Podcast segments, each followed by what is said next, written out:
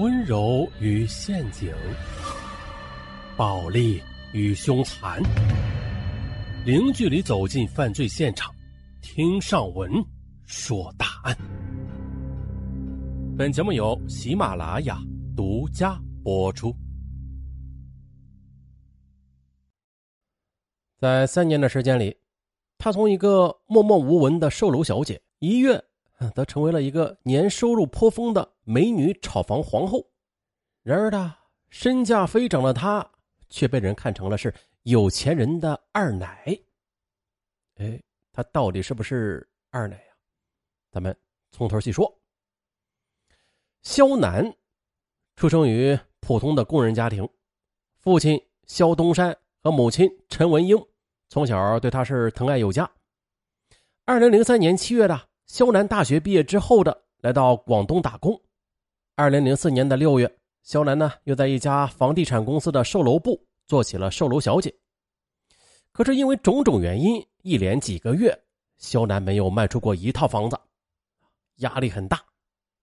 二零零四年的十一月三日这天晚上的，肖楠偶遇了从前的同事李月。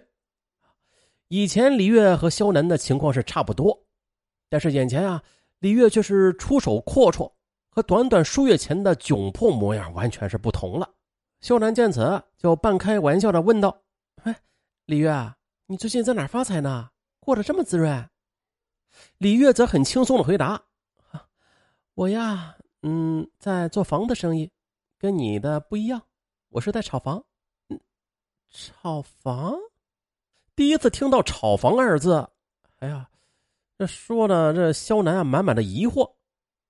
可是李月则笑了笑：“是这样的，现在房价一路飞涨，这可是赚钱的好机会呢。周末你就跟着我，我让你见识一下怎么用房子来赚钱。”于是周末的上午。肖楠便跟着李月去了一个新楼盘，只见李月跟几位销售经理见面之后的，便定下了该楼盘的某个小区的一套一百二十平米的房子。下午，李月就带着肖楠去了一家房地产中介公司，办理了一系列的手续。李月就扬了扬手中的文件夹，说：“那上两个月啊，我去南城区那里买了一套房子，中介公司已经帮我高价的转手卖出去了，这笔生意啊。”我是净赚了十五万，早上那套房子地段和房型都不错的，我肯定还能赚一大笔的。啊！肖楠听了连声惊呼，不可思议啊！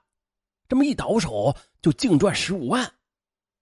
当晚，肖楠辗转反侧，一心也是想着如何像李月那样轻松赚钱呢。一夜无眠之后，次日清晨，肖楠便打通李月的手机，示意啊愿意辞掉工作。跟随他一起炒房。二零零五年八月，跟随了李月大半年之后的肖楠，不仅是学会了基本的炒房手法，而且还从李月那里分得了十几万的利润。此时，李月决定要转战外省，而肖楠觉得还是留在自己比较熟悉的地方好，因此他就开始独立炒房了。和李月在一起的这段时间，肖楠是学会了分析楼盘。和销售走向，预测盈利商机。现在他自己独立操作起来，为了避免失误，找到最佳的投资项目，肖楠就经常的熬夜上网去查资料，又参考不同派别的专家分析，还不时的打电话咨询，去了解楼盘走势。九月十五日的，肖楠通过关系资源啊，提前掌握了一个新楼盘的内部信息，随即的拿出自己十五万元的全部积蓄啊，又向。当时身在杭州的李月借了十万块，赶在开盘之前的买下了该楼盘的两套房子。仅仅两个月之后，肖楠就从这笔买卖里净赚了十二万元。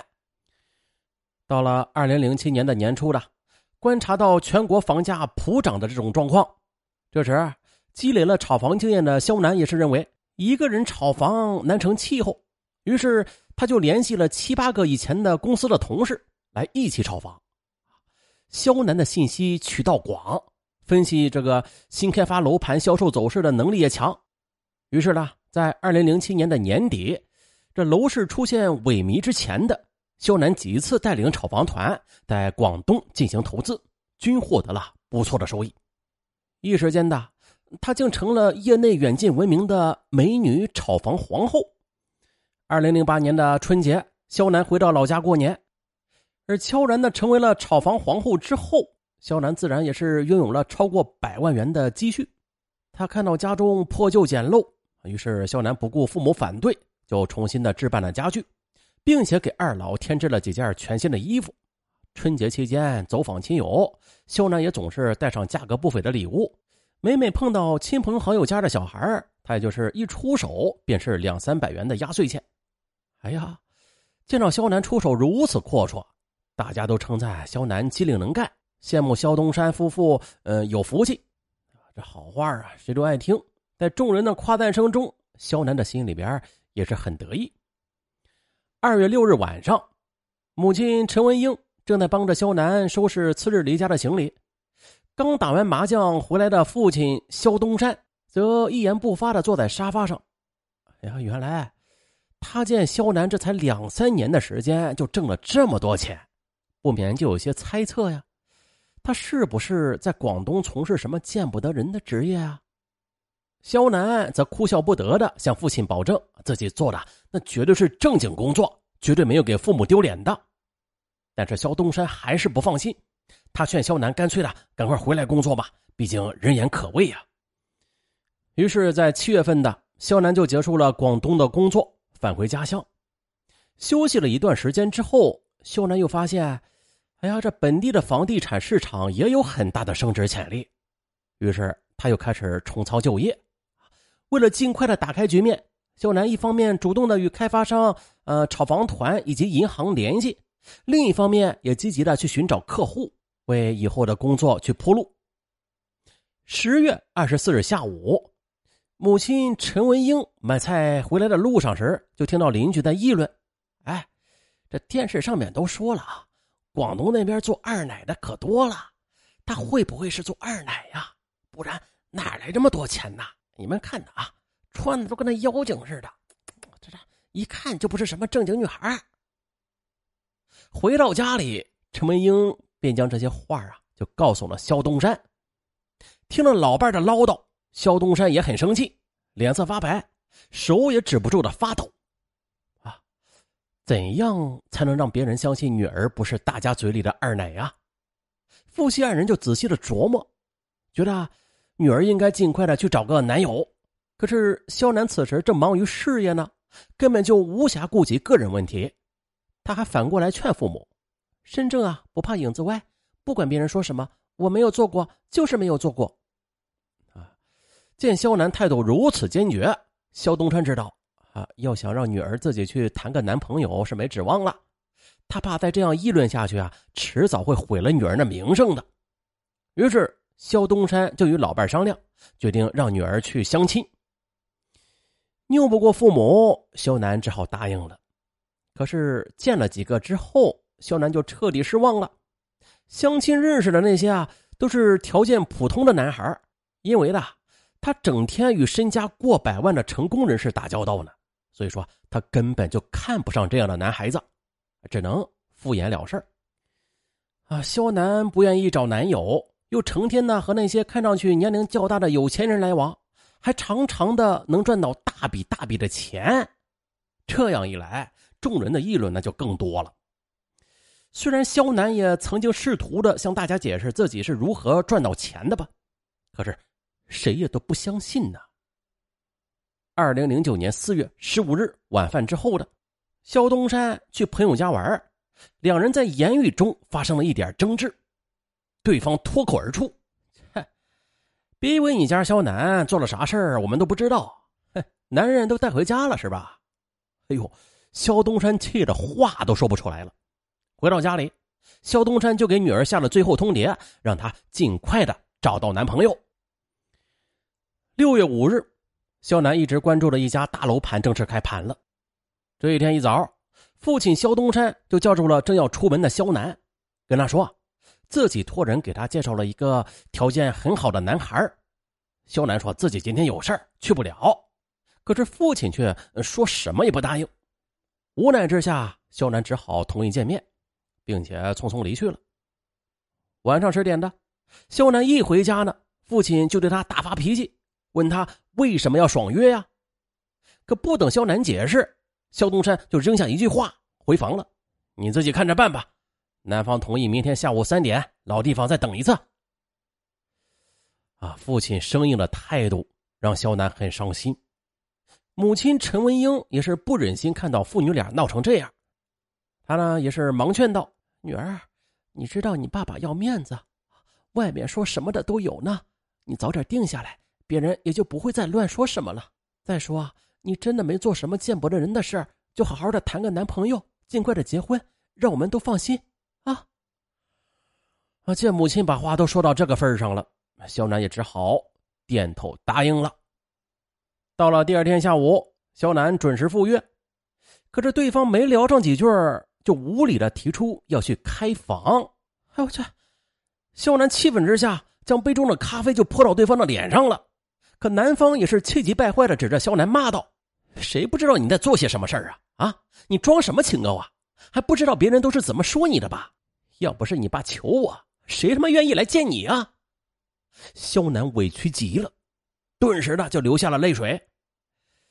但是他也理解父母的苦心，看着父母两鬓的银丝，他回家之后也并没有对父母提及此事可是这次相亲却让肖楠深受刺激，最后他索性的是拒绝了所有的相亲。二零零九年九月，肖楠又通过朋友介绍认识了一位名叫。董汉林的房地产老板，肖楠也知道，和他搞好关系将对自己以后的事业发展有很大帮助。而董翰林呢，也对这个聪明漂亮的女孩很有好感。一天深夜，董翰林喝醉之后，执意要送肖楠回家。肖楠呢，也不好拒人于千里之外，只好就答应了。呃，可当啊，董翰林把肖楠送回家的时候，酒劲上来了。自己已经醉得站都站不住了，肖楠眼看着这个样子是不能再开车了，只好把他扶到了自己家里。尽管肖楠是轻手轻脚的关门脱鞋，可还是惊醒了父母。夫妇俩看到这一幕，勃然大怒。肖楠见情况不妙，赶紧的就送走了董汉林。啊，可是第二天晚上的，在董汉林的公司定下房子的肖楠又请他吃饭。饭后，董汉林再次开车将肖楠送回家。这两人虽然并没有发生过什么不正常的关系吧，但是董汉林确实的是对肖楠有非分之想。停了车之后，他就借机的在肖楠身上摸来摸去。肖楠聪明的就这样躲避着，可是这些都被一些好事之人给看到了眼里，于是更过分的谣言便在村里传开了。回家之后的肖楠的父亲脸色铁青。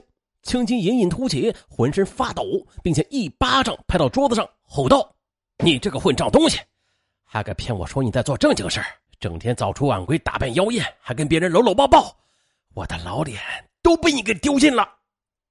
面对亲人们的多次猜疑，肖楠也早就厌烦了。他吼道：“我根本就没有做什么见不得人的事啊！那些都是应酬，别人怎么说是他们的事你们不要管我了。”你。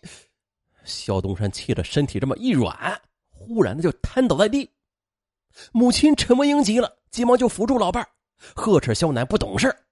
肖楠也慌了，急忙的上前扶住父亲的胳膊，却被父亲一把就推开了。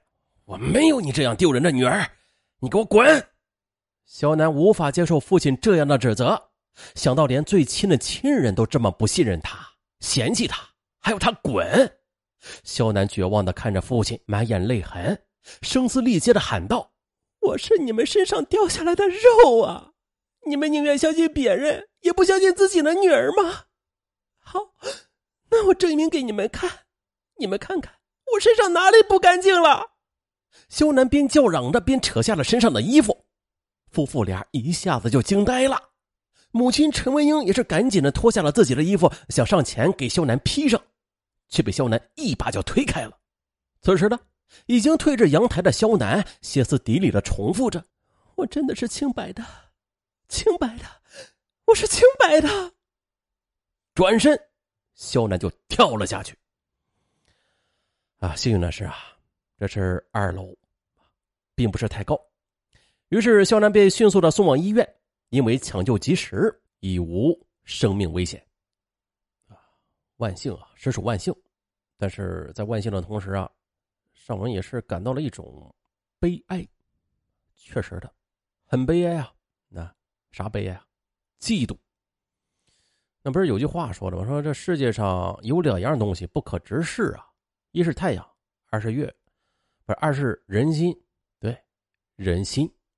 还有一句话说啊，人性最大的恶，那是见不得别人比自己好。说到这里，大家是不是很有感触啊？现实中这样的人太多了，几乎是每个人的周围都有，并且这些人是形形色色的，啊，什么同事啊、邻居啊，甚至亲戚，或者交往比较深的朋友，啊，比如说啊，看到同事比自己更快的升职啦、加薪啦。于是就造谣啊，说他怎么怎么的啊，反正是各种谣言啊，就是不承认别人比他强啊。再或者比如说，闺蜜找了个帅气多金的男友啊，于是就暗地里说他是绿茶婊什么的。再或者看到亲戚家的小孩啊买房买车出人头地了，就尖酸刻薄的不断的去讽刺，等等等等吧。啊，这样的人大家都见过吗？再或者说是。你现在就在检讨自己啊。不过话又说回来啊，羡慕别人过得好很正常，这是人性。可是见不得别人好，那就是没教养，而不因嫉妒而失态，是修养。啊，这人一旦是嫉妒之心太重啊，怎么说呢？比癌症都可怕。啊，说多了啊，就到这儿吧。下一期呢，又是新米团收费精品答案，嗯，欢迎各位听友收听精品答案更精彩。尚文在精品答案中等着各位，拜拜。